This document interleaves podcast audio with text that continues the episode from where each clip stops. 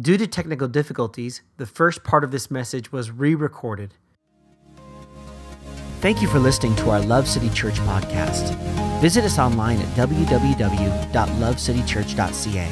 We pray that this message encourages you and strengthens you in your walk with Jesus. This week, we're going to be starting um, a quick one time message on some things that I really want to share with you when it comes to the vision of our church going into 2018. Next week, we'll start our First Corinthians series called If Not Of. This will be a study through the book of First Corinthians. And what we'll do is we'll basically lay a foundation throughout our year of uh, the book of First Corinthians, walking through verse by verse, word by word together. It could take us a while to go through it, and we'll pop out of that series and jump into uh, some other topics and some other things throughout the journey and uh, we but we'll always kind of fall back onto First Corinthians as we study the Bible together. And the reason I chose the book of Corinthians was because it talks a lot about some major, major hot topics and differing thoughts that we are challenged with in our society today. And as the Apostle Paul founded the church in Corinth, after he left the church, the whole thing fell apart. And it fell apart because there was all sorts of pride and uh, excessive behavior and spiritual giftings were being misused. And it was just misunderstandings that were rampant in the church. And Paul wrote the letter to help bring some clarity to how to apply biblical view in a world that holds a worldview. How do we conduct our lives in a society that does not have absolute truth? And so we'll be talking about that next week. But this week, just uh, we're going to be spending one week talking about the idea of experiencing more. And I want to talk to you today about three different parts uh, of the local church, three different parts of the local of, of a healthy local church. Many years ago, my wife and I uh, uh, owned a home. Look at the, the, I'm going to show you a picture of us on the screen here. Uh, and uh, you like my hair my daughter was about a, you know maybe a year old and we had uh, this will be our, our second home that we would have built. We were super excited and look at that picture of us and how young we look and man i got my long hair there. Um, and uh, yeah we built our own house and we would often visit the the construction site. We wanted to look at the construction site. We wanted to see kind of what how the progress was coming and how things were going, and we wanted to kind of fully understand why they did what they did and where they did stuff, so that when the house was built, we could look back on how the house was built and refer to that, so that we could say, okay, I know why they did it this way. I know why it was built like that. And today we're going to kind of just visit the construction site, kind of look at how things are built talk a little bit about what our heart is for this year, and really lay some foundation for the structure of our church. Often in today's church experience, we often uh, dictate whether we go to a church or not, or whether we're involved in a church or not, based on our attendance on Sunday. We often ask someone, hey, do you uh, go to church? And they'll say, yeah, I go to church at this church. And generally, what that means is they attend church there on Sunday. The average attendance is generally about twice a month. And so most people would identify their involvement in a local church by their attendance on a Sunday. And what I shared, I made this reference last week. If you are a part of our church at Love City Church, I want to articulate that I believe that if you're only a part of your Sunday gathering, you're actually only experiencing a small part of what God intended for His church, just a small part. I believe there's three parts in order for you to truly experience what God intended for the local church, there's three different parts that I really want you to experience. And so, if you're uh, new to the church or you've been a part of Love City Church for a while and you, you come on Sundays, which I think is awesome, and I want to I want to encourage you to continue to do that. Uh, I want to encourage you today to consider how you might engage in these other parts of our church in order to have the full experience that I believe creates and uh, makes disciples that are healthy, growing, and loving. And so uh, I just want to ask the question what is the goal of the church? What is the goal of the church? And this might surprise you, but the goal of the church is not to make Christians. The goal of the church is not to make church attenders. The goal of the church is not to make people who donate or are donatees. And if you look on the screen behind me, you'll see that this graph shows you that, that, that currently, right now, a lot of the church models, which I want to say is not necessarily bad or wrong, it's just not how we're supposed to build. I was listening one time to a preacher, a speaker, a pastor named Rick Warren. I'm sure you know who he is, but he's the author of The Purpose Driven Life and uh, pa- uh, pastors uh, a church in uh, called Saddleback and he made a comment one time. He was sitting in a church service and uh, he was really frustrated, frustrated at the church, frustrated at what he was hearing. And he was getting kind of angry and he felt the Lord spoke, speak to him. The Lord said to him, Hey, Rick, I'm, I don't want you to be upset. I'm actually showing you the things that you value and the things you don't value and how I want you to build your church. And so there's many different churches that do it many different ways, and they're not necessarily bad. They're not necessarily unbiblical or wrong.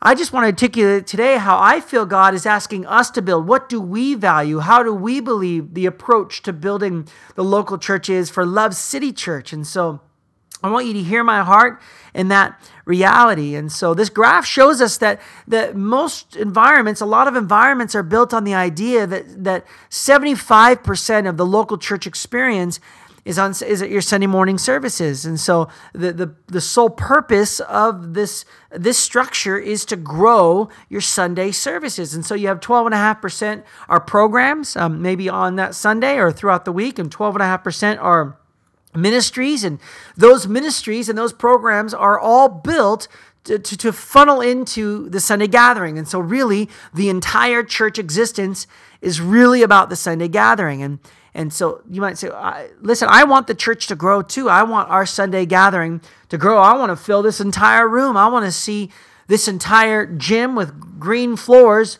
full to the max. Come on, I believe this year we're going to double in size. I'm believing the Lord's going to bless us and, and that we're going to see a, a, growth this year. Not growth by uh, church growth strategies or by marketing ploys, but simply by uh, doing the necessary things that God asked us to do. And I want to believe that this year, God is going to grow our church, that God is going to double our church, and you have a part to play in that. You've got and to invite people to join you on Sunday and invite your friends and family and encourage people to be a part of one of these areas, if not all of them, is what I'm encouraging you to do today. So I want to see our Sunday gatherings grow, of course. But that in these environments, we see that the predominant uh, bulk part of the church is a Sunday gathering. So I ask the question again what is the goal? Our goal is not to make Christians, our goal is not to make church attenders, our goal is not to make people who donate. Our goal is to make disciples. That's the goal, to make disciples. We're not just making Christians here. We're not just making church attenders. We are making disciples. So what's what's our goal? What's Love City Church's goal? Why do we exist? Well, it's very simply put, we are here to make disciples that are healthy, that are growing, and that are loving. We're here to make disciples that are healthy, growing, and loving. And we take that directly from the key text that I shared many times anytime we talk about the church in Ephesians 4:16 it says he makes the whole body fit together perfectly as each part does its own special work it helps the other parts grow so that the whole body is healthy and growing and full of love and how do we do this we do this by creating environments where people can experience and express the love of Jesus together. This comes directly from Ephesians 3. This is uh, where we got the name of our church. And it says this, and may you have the power to understand, as all God's people should, how wide, how long, how high, and how deep is his love. May you experience the love of Christ, though it's too great to fully understand. May you experience the love of Christ. That experience, the, the environments where you can experience and express the love of Jesus. So we're, we're, we're all about making disciples that are healthy, growing, and loving. And we do this by creating environments where people can experience and express the love of Jesus. Those environments, I like to call those rhythms. Uh, about four years ago, maybe five years ago, when we first moved to Calgary, my wife and I weren't in ministry. We weren't really in ministry. We weren't really, uh, we were going to a church, but we weren't really involved. I was running my business. And honestly, I was really frustrated about the state of the church. I was frustrated about my experience with church. And, I, and it wasn't that anyone was bad. I just felt like what like Rick Warren, God was showing me what I value. And but I was frustrated. And we were on a walk, and my dog was walking ahead of us, sniffing the ground, and my kids were running around. And my wife, I was venting to Stephanie, and she was diligently listening as she always does. And I remember going silent for a, a little part of the walk, and then I felt the Holy Spirit just kind of prompt me, speak to my heart, drop something in my mind. I said, Stephanie, I got it. I think God just gave me the rhythm for the church that we're going to pastor one day. This was four, five years ago. I said, I just believe God gave me the rhythm, the, the rhythm in which we are going to grow the church. And, and I believe that it's this rhythm, it's this three parts that are all equally important, but they're all have value, but they all are kind of a breakdown for what our rhythm is as a church. And so the three rhythms I'll share with you this morning, and which I'll spend most of my time on the last two, are this. The first one is, is we gather together. So the idea we gather. And the second one is that we grow together. So we grow. And the third one is we go together. We go. So we gather, we grow, and we go. We gather, we grow, and we go. It's easy just to focus on the gathering and make gathering the most important. Gathering is what we do, but I believe the Lord has teaches in Scripture and, and, and, really in our lives that there are three parts of the local church. And in order for you and I to truly experience what God has in store for you and to truly see healthy, growing, and loving disciples made, we have to engage in all areas of this. We have to gather together, we have to grow together, and we have to go together. So let's get into it. Let's talk about the first one. We gather together. So, really, there's two ways that, that we gather together. We gather together first and very foremost, obviously, by our Sunday gathering. We believe our Sunday gatherings are of, of, of utmost importance. Hebrews 10:25 says, "Let us not give up the habit of meeting together as some are doing. Instead, let us encourage one another." This is really interesting because the book of Hebrews was written by, supposedly by Paul. I believe the author was Paul. And it was written not too long after the, the, the, the beginning of the church. This is interesting because it would mean that already that soon after the church had launched, in the very beginning of the church, people were already falling out of the habit of meeting together. They were already falling out of the habit of gathering together regularly. It was already something that was happening. And Paul came and said, Listen, don't give up the habit, the discipline. Don't give up the discipline of meeting together. I believe that being a part of a local church and being, I believe, regular attendance to a Sunday gathering is a, is a spiritual discipline. It's a spiritual discipline. I believe, in fact, I believe that meeting on Sunday, uh, gathering of the saints, our Sunday gatherings, regularly being a part of it, is just as important as prayer and reading your Bible. I believe that you can have a relationship with Jesus Christ on your on your own. I believe that you can have a relationship with Jesus Christ and you could never step doors, uh, step into a church, uh, your, your feet into a church ever. I really believe that you can have a relationship with God, know God, and never go to church. But I also believe that there is something God intended for you to experience by being with one another, by engaging one another by spurring one another on, by sharpening one another. Uh, it's uh, church, the local church, the Sunday gathering is about you being with other people. It's not about an individualistic experience. It is solely and fully about you being with other followers of Jesus. And I believe that this is a spiritual discipline. I believe that this is a spiritual discipline. Now, let me just say this just to make a side note. I'm not the kind of person who's going to keep track of your attendance. I'm, you know, I, I, I, generally by my, my natural inclination is to is to care who is and isn't there, and I'll care because I want you to experience what God's speaking and what God's doing, and I want you to. I know it's one of those things where you say, "Oh, I don't want to go," but then you go and you say, "Oh, I'm so glad that I went." I mean, that's kind of the case for me almost every Sunday, to be honest. But the reality is, is that I do believe there's something biblical, spiritual, and powerful when you and I gather on Sunday. It's not just anecdotal though. There's actually some scripture and some history that proves it. Acts 2:46 it says every day they continue to meet together in the temple courts. Acts 5:12 and all the believers used to meet together in Solomon's colonnade. Uh, in fact, early inspired uh, his, historical leaders, uh, early church fathers, um, Barnabas, 70 to 130 AD, it says every day you should seek out the faces of the saints. Didache said the same thing. Ignatius, one of our early church fathers, says, For when you assemble frequently in the same place, the powers of Satan are destroyed.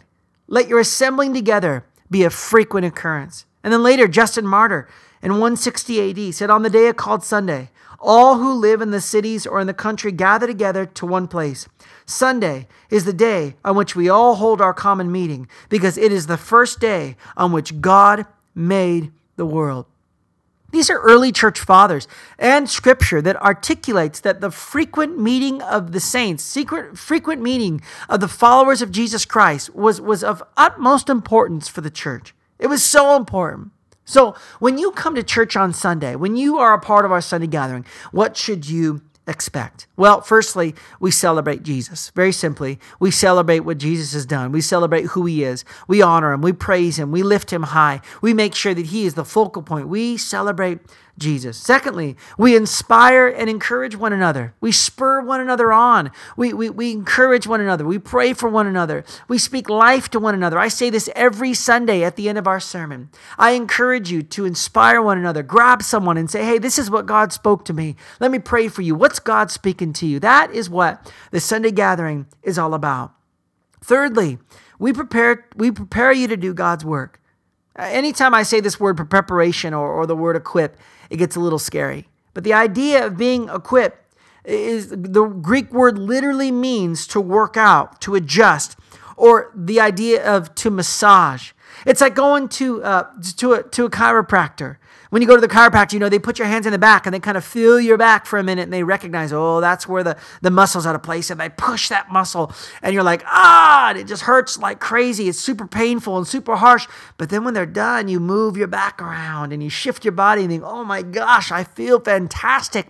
It's because the chiropractor is restoring your body and your muscles back to the way it was originally intended. That is the expectation that when you come to the house of God, you should be challenged. You should be uh, uh, prodded. You should be uh, uh equipped. You should be challenged to do uh, the works of ministry, convicted in your walk with God and your belief system and your perspectives about life. You should be adjusted. And, and, and, and, and in those moments when you come on Sundays, you should expect that you are going to be challenged with God's word.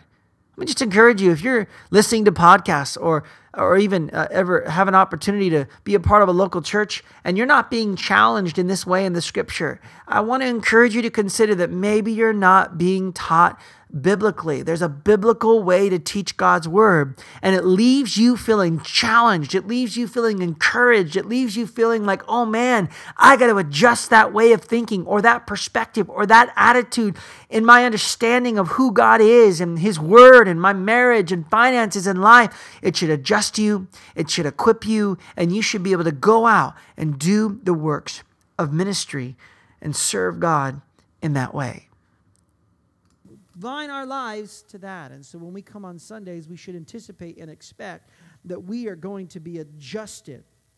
After my study of the purpose of the church, I have come to the conclusion that the preached message on Sunday is predominantly for the believer. The purpose of the teached scripture on Sunday is for those in the room who are professed born again Christians the scripture says that we are to equip you for the works of ministry that you might go out and do the works. This is a training ground and an equipping place for you. The last thing we do is we reach those far from God. You say, well, Ryan, what about how? Why would I invite someone who doesn't know God or is a new is a, kind of wondering if you're telling me that your sermon is not going to be for them? Because there are two things that happen in this room that they most likely have never experienced before.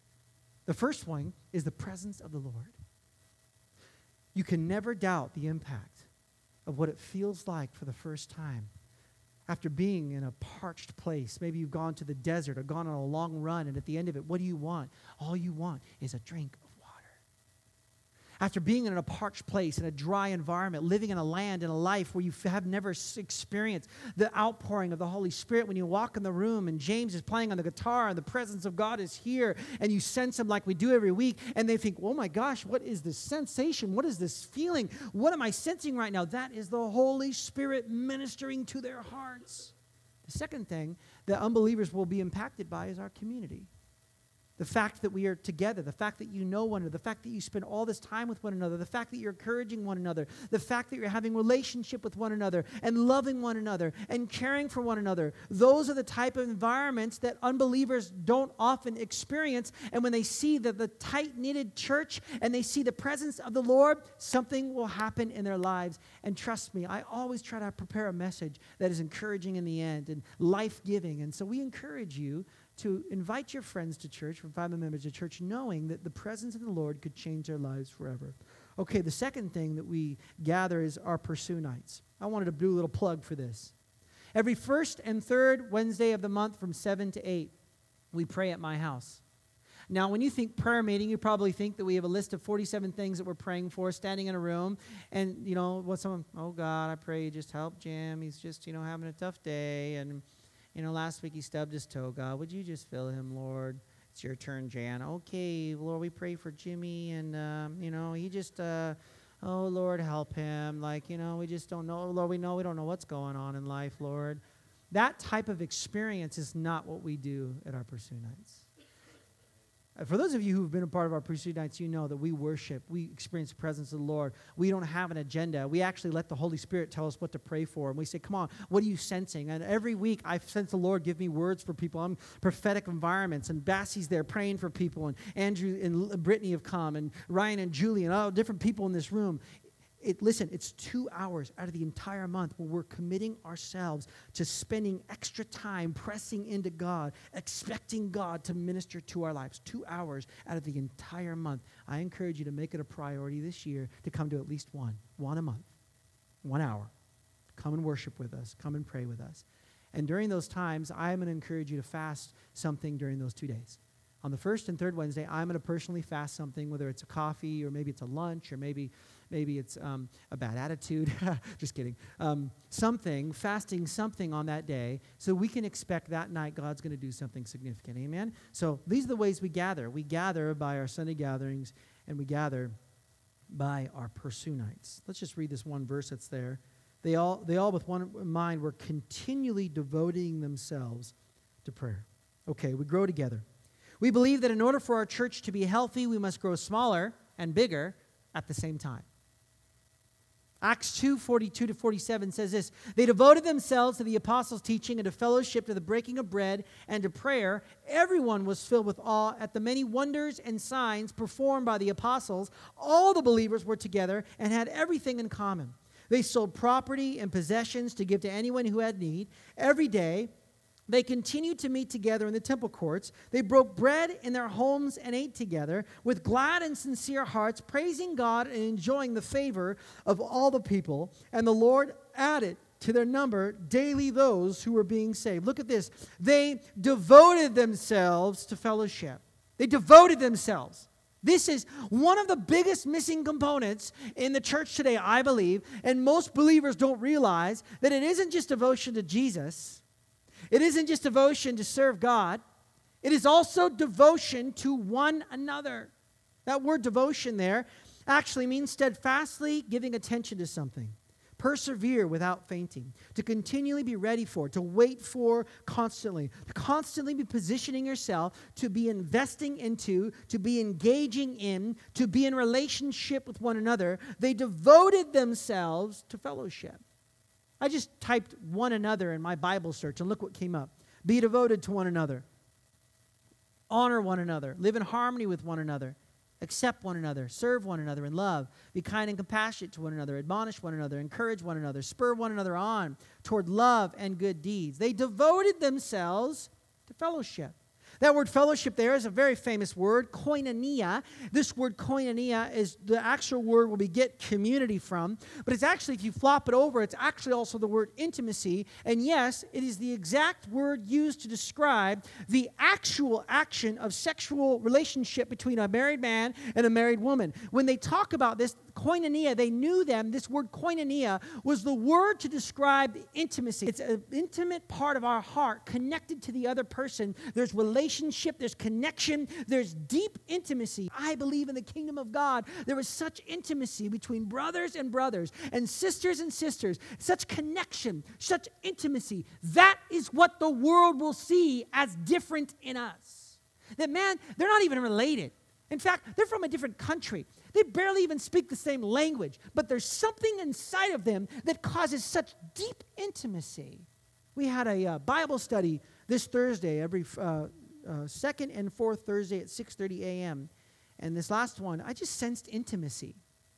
I just sense people sharing and connecting and being together. We had a premarital counseling appointment this week, and I just sensed intimacy. We, we, we, were, we had a dinner with some friends this week, and I just sensed this intimacy. You have to be devoted to giving this intimacy. The issue and the problem is many people come into a church and they walk in and they walk out. You say, Well, how did you like that church? They say, Well, nobody talked to me.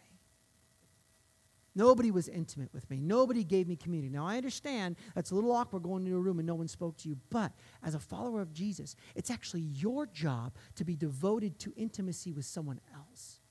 I encourage you, when you walk into the room of the church, don't stand there and wait for someone to come to you. You, I know it's hard. I know you're an introvert. I know those things. I get it. Find someone in the room who looks relatively similar to you in some capacity. Walk up to them and say, Hi, can I get you a coffee? How was your day this week? Ooh, are they going to talk to me and say, Oh, thank you. I was so glad you talked to me. I didn't know who to talk to. Here you are talking to me. You develop a relationship. You end up being in one another's wedding. You end up being best friends. You're sitting in a rocking chair when you're 90 years old. Just, oh, thank you so much. I'm so glad you asked me about that coffee. Intimacy with one another. It's not something that's supposed to come to you, it's something that you are supposed to give to others. And that's how it works back and forth, cause and effect, back and forth, intimacy with one another. Listen, as a follower of Jesus Christ, this is one of your expectations as a follower of Christ to extend yourself towards someone else and be devoted to fellowship in their life, to give something to them. It's like in marriage. If I always expected my wife to give me love and I never, I'm not going to give you love until you give me love, do you think that would be a very healthy relationship? How many times does I have to engage my wife knowing that I'm not going to get anything in return? It's not about getting anything in return, it's about my God given responsibility to engage my wife. That same concept is reserved for followers of Jesus Christ. Let's read a scripture in Philippians chapter 2, verse 1. Therefore, if you have any encouragement from being united with Christ, if any comfort from his love, if any common sharing in the Spirit, if any tenderness and compassion. Paul here is talking to the church of Philippi, and he's talking, as you see, about a personal experience. He's, he's not talking to necessarily a group of people saying, Hey, have you guys? He's actually writing, the, the, the, the way he wrote this was actually saying, Okay, it's more of an individual conversation. He's talking specifically to the people. And he's saying to them, Listen, have you ever experienced uh, encouragement from being united with Christ? Have you ever experienced compassion from the Lord? Have you ever experienced tenderness in His love? Have you ever had a personal, individual experience with God? Have you had that moment in your car or that moment when you're by yourself and you experience the Lord and you're sad and He comes and encourages you? Have you ever had a personal, individual experience with God? Now, when I was reading this, I really feel the Lord spoke to my heart a, a, a, caution or a concern on how to build our church. I remember a value of what I don't want to do.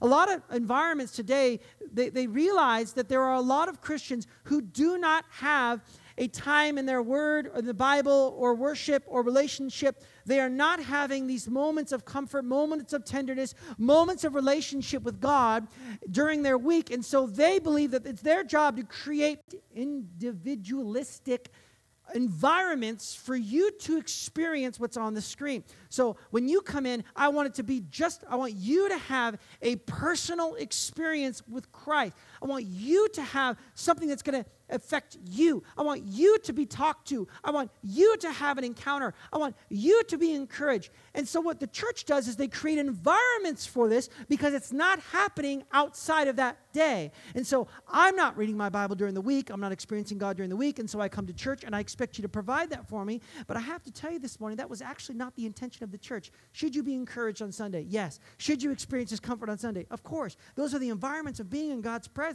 The actual intention of the church church is for you to be in an environment where you are actually serving someone else, where you are loving someone else, where you are encouraging someone else, where you are speaking life into someone else. This speaks to the consumeristic, individualistic society that we live in. We create churches where it's all about me.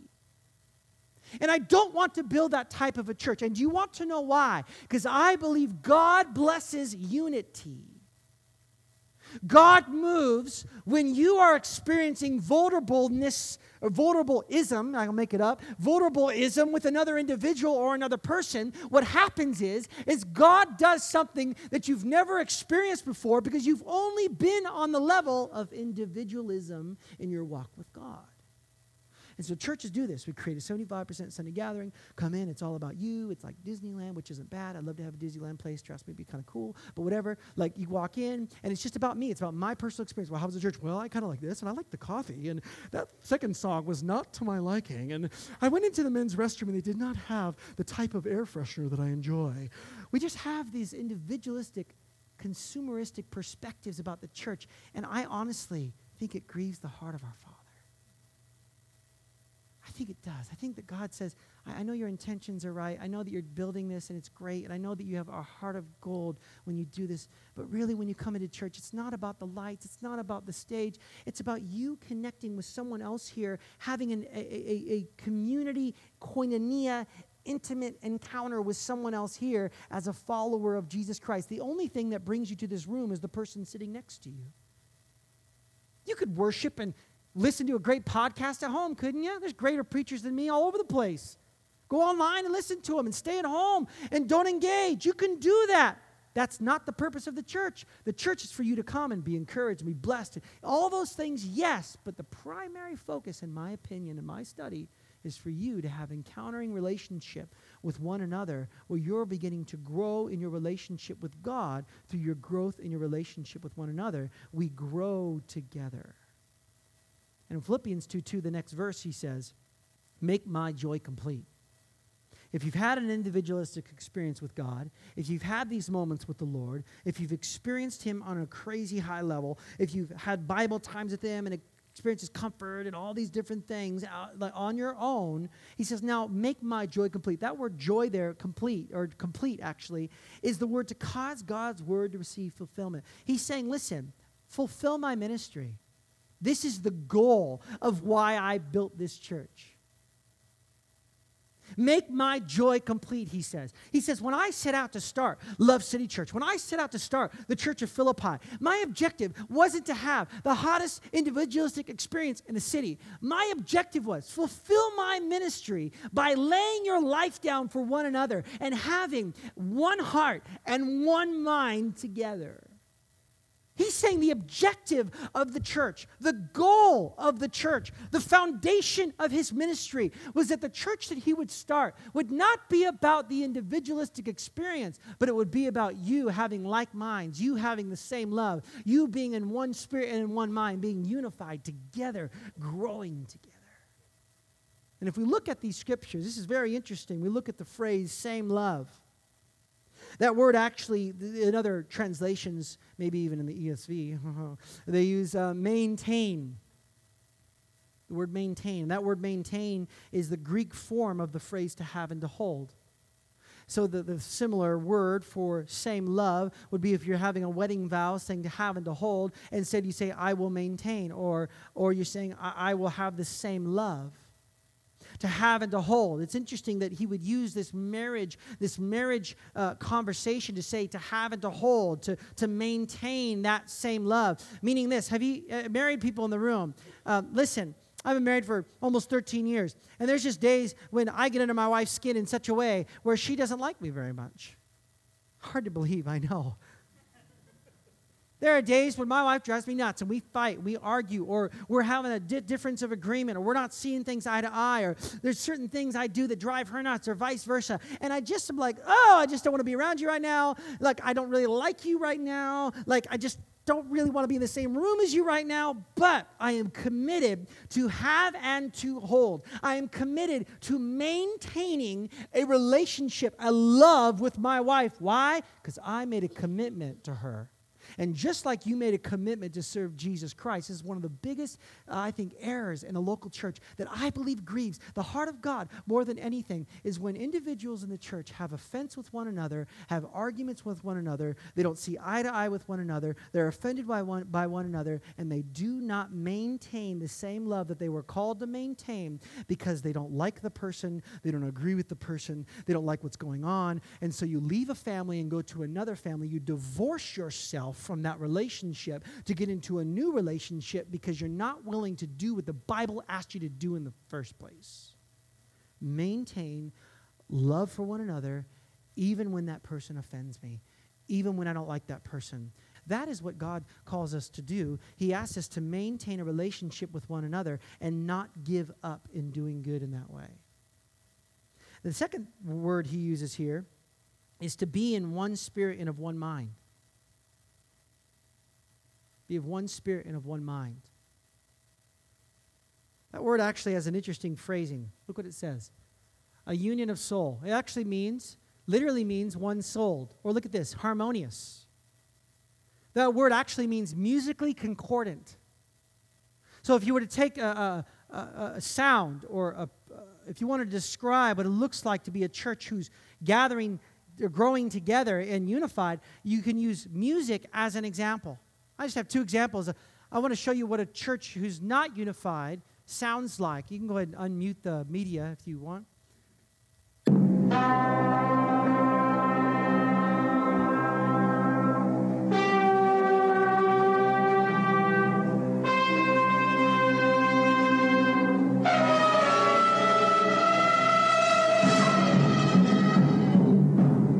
So that's what offense sounds like. That's when we're not willing to work things out. That's when we're not willing to engage with one another. That's what it sounds like when we walk into church and think, okay, if no one talks to me, I'm out of here. That's what it sounds like in the ears of God when we respond in that way. But I have a better example. Can you turn it up? Because I love this. If you've never seen this movie, you should watch it. It's called The Mission. It's one of the best movies I've ever seen. Listen to this.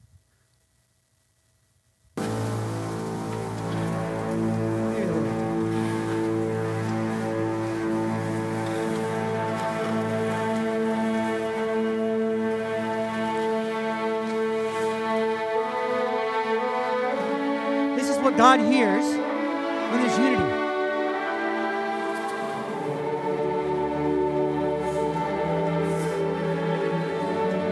Unified, one spirit, one mind, working things out, willing to engage one another, love one another. Isn't it beautiful?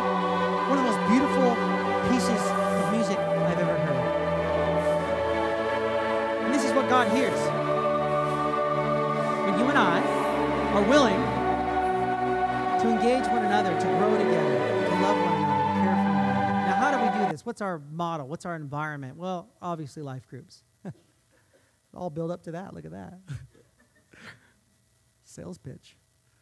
Starts today, and we believe that this is the structure in which you can experience these things Bible study, fellowship, communion, prayer, support, worship, outreach. Three types of groups we offer life together groups uh, Ryan, Julie, and uh, Andrew and Brittany lead this. It's just they meet throughout the year and they, they look at the sermons that, I, that I'll preach or whoever preaches that day, and they're going to study them and get them deeper and look more into them. And it's just real chill. And we have uh, holistic life groups that are about training, uh, financial peace. Uh, Andrew's leading a, a finance one, and uh, we have all sorts of different. We have a moms group and all different things like that. Then we have a connect Bi- Bible studies and all sorts of different things like that. Bible studies and um, and all the ones, there's about seven of them, I think. But you're welcome to go online. And I encourage you, if you're not engaged in one, we have three semesters, engage in one. This is a, a platform for you, an opportunity, an on ramp for you to just get into some relationship with some people and, and begin to engage with one another. Amen? Let me just quickly get to the, the third one here. Excuse me. I've been drinking a lot of carbonated pop and it makes me burp. The third one here is we go together. As of 2016, Calgary's population is one, over 1.2 million people. 54% are professed Christians, including all denominations and Catholics. So, even in that number, there's probably a lot of individuals who really aren't actual disciples of Jesus Christ. 34% make up all other religions and 12% are non-religious. That means that there's over over potentially 669,000 people in this city who don't know Jesus Christ. It's important that you understand that, that we, it is our responsibility as followers of Jesus to spread the news about Christ. There's a few ways we do this, and the first one is we, we, we provide a, a reach events. We'll talk, talk about these in a moment. I'm going to show uh, just a quick video, a reach events. And the second thing we do is serve opportunities. We want to help kids, children, and specifically kids who are in uh, foster care facilities. And, um, and we want to do that. And those are kind of two environments. We've got some things coming up, and Madison's going to talk to us about it.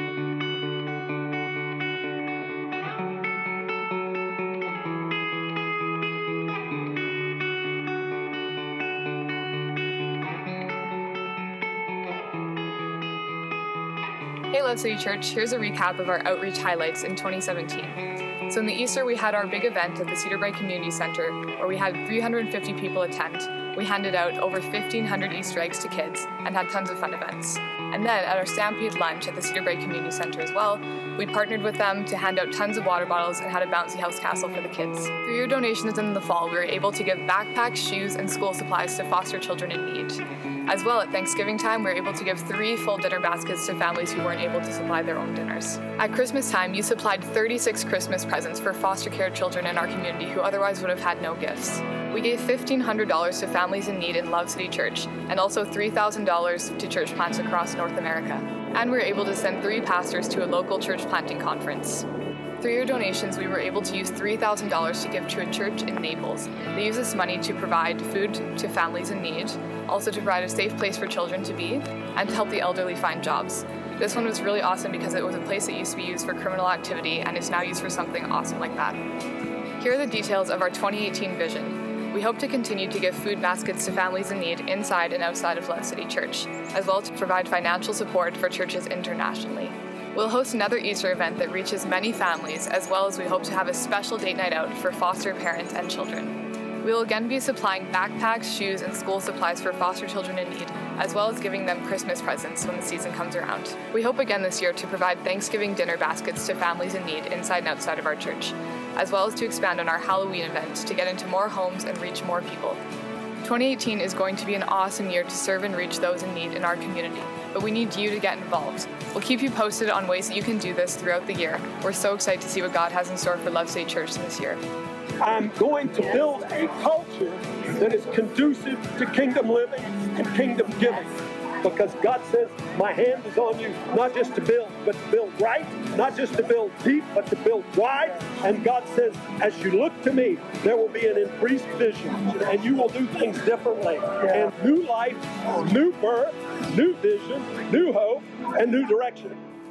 Come on, isn't that great? You guys, uh, with your donations last year and all that we were able to do, we did a lot of stuff for our first year of our church. And we're going to do a lot of other really cool stuff. If you have any more questions about that, you can talk to Andy Lee Chantel Bender. You can talk to um, Madison Kerr or my wife, and they're a part of that team. Uh, and lastly, I just want to end on one quick thought here. there's four areas which you can reach people far from God and serve those in need. And the four are reach events, our Easter, uh, Halloween. We're also doing a foster care uh, dinner for families who are, are, are, foster parents and their kids. Serve opportunities, or as she mentioned, backpacks and food life groups, obviously, and then lastly, sharing your faith. Now I'll just end with this quick thought. It's important that you understand that sharing your faith is also an important part of being a follower of Jesus Christ. What's really sad to me is that oftentimes I'm afraid to share about Jesus. And I know that it's a common reality in most Christians. So I want to encourage you with this last thought this morning. See, a lot of people ask me, Ryan, how do I share my faith? What do I do? How, how do I do this? Well, you got to first accept the personal responsibility. It is your responsibility, it's not mine. It's not my job to preach to your friends, it's not my job to preach to your family or share Jesus with them. It's yours. The second thought here is that you need to build a personal relationship with them. Don't just go into your sales pitch. Jesus loves you and run away. Come on, you got to develop relationship with them. These are neighbors and family members. Those are the times and the moments when you have the most impact. Remember my neighbor, his name's Tyler, and I'm still praying that they'll come to the Lord. Standing on the back of my deck, he was turning 40, and he just had this moment, this crisis of belief in his life where he's like, oh my gosh, I'm going to be 40. And I just said, Tyler, do you know Jesus? I, I've worked up to this one moment. Do you know Christ? I'm telling you, all the things you're looking for in your life will come through a relationship with Jesus Christ, and I'm willing to show you how. Now, He didn't give His life to the Lord. But I did my job. I did my responsibility. I shared my faith. And he's got tears in his eyes. And I know one day Tyler is going to come to Jesus Christ and have a relationship with him. And I want to encourage you to understand that you just have to develop a relationship. And lastly, or I'm sorry, thirdly, share your story. Look what this says in 1 Peter 2 and 9. If you're the ones chosen by God, chosen for the high calling of priestly work, chosen to be a holy people, God's instrument to do his work and speak out for him, to tell others of the night and day difference he made for you. Just tell people how God has changed your life. Find one small thing that you can build a really cool story around and tell that story as many times as you can. And lastly, this morning, very simply, give a personal invitation. When's the last time you've invited someone to come to church with you? The last time you invited someone to coffee to talk to them about a relationship with the Lord? When's the last time you invited someone over to dinner knowing that that night I'm going to share my faith with them? When's the last time you did that? If you invite them, good chances are 10 out of 10 people, five or six will say yes. I want to share this last scripture Matthew 5 13. Let me tell you why you are here. Jesus talking. Let me tell you why you are here. Let me tell you why you're here. You're here to be salt seasoning that brings out the God flavors of this earth. You lose your saltiness, how will people taste godliness? You've lost your usefulness and will end up in the garbage. Woo. Here's another way to put it You're here to be light, bringing out the God colors in this world. God is not a secret to be kept. We're going public with it. This, uh, th- this is a public city on a hill. I make you light bearers. You don't think I'm going to hide you under a bucket, do you? I'm going to put you on a light stand. Now that you have, I put you on the hilltop on a light stand, shine. Keep open house. Be generous with your lives. By opening up to others, you'll prompt people to open up with God, this generous Father in heaven. I'm going to show you this one last video, and I've showed it before, but I want you just to see what it's like for people who only see gray. It's your job to bring God colors to the lives of people. Let's watch this last video, and then we'll worship for the colorblind. I'm, I am colorblind. I don't know. Now these are these are special glasses. You're kidding. That have been engineered that when people wear them that are colorblind, you get to see color just like we all see color. Like these colors. And it came with balloons and all that. Oh my I can put these on. Yeah, it'll You'll see color. is like it was supposed to be? it'll like how we all see it. It'll Yeah. correct your eyes so that you'll see how it's supposed to see. it.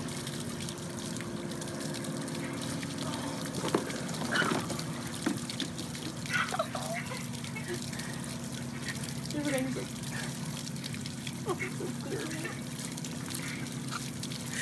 You see how look at it? It's so clear I can't believe it.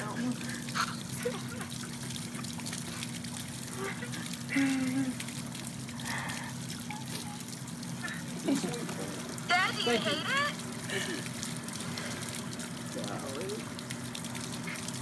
See the balloon color? Papa, look at the hat. Oh Yeah, my look at your god. hat. Not pretty good. So you may not realize this because you've been a Christian for so long, but when you shine God colors in the lives of people, they see like they've never seen before.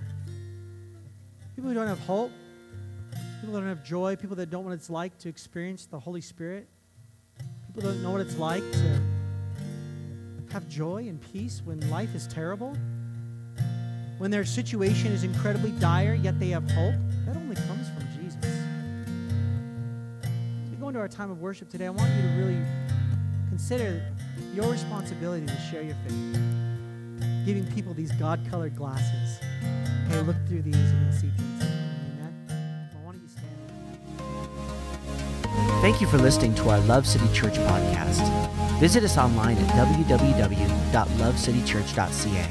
We pray that this message encourages you and strengthens you in your walk with Jesus.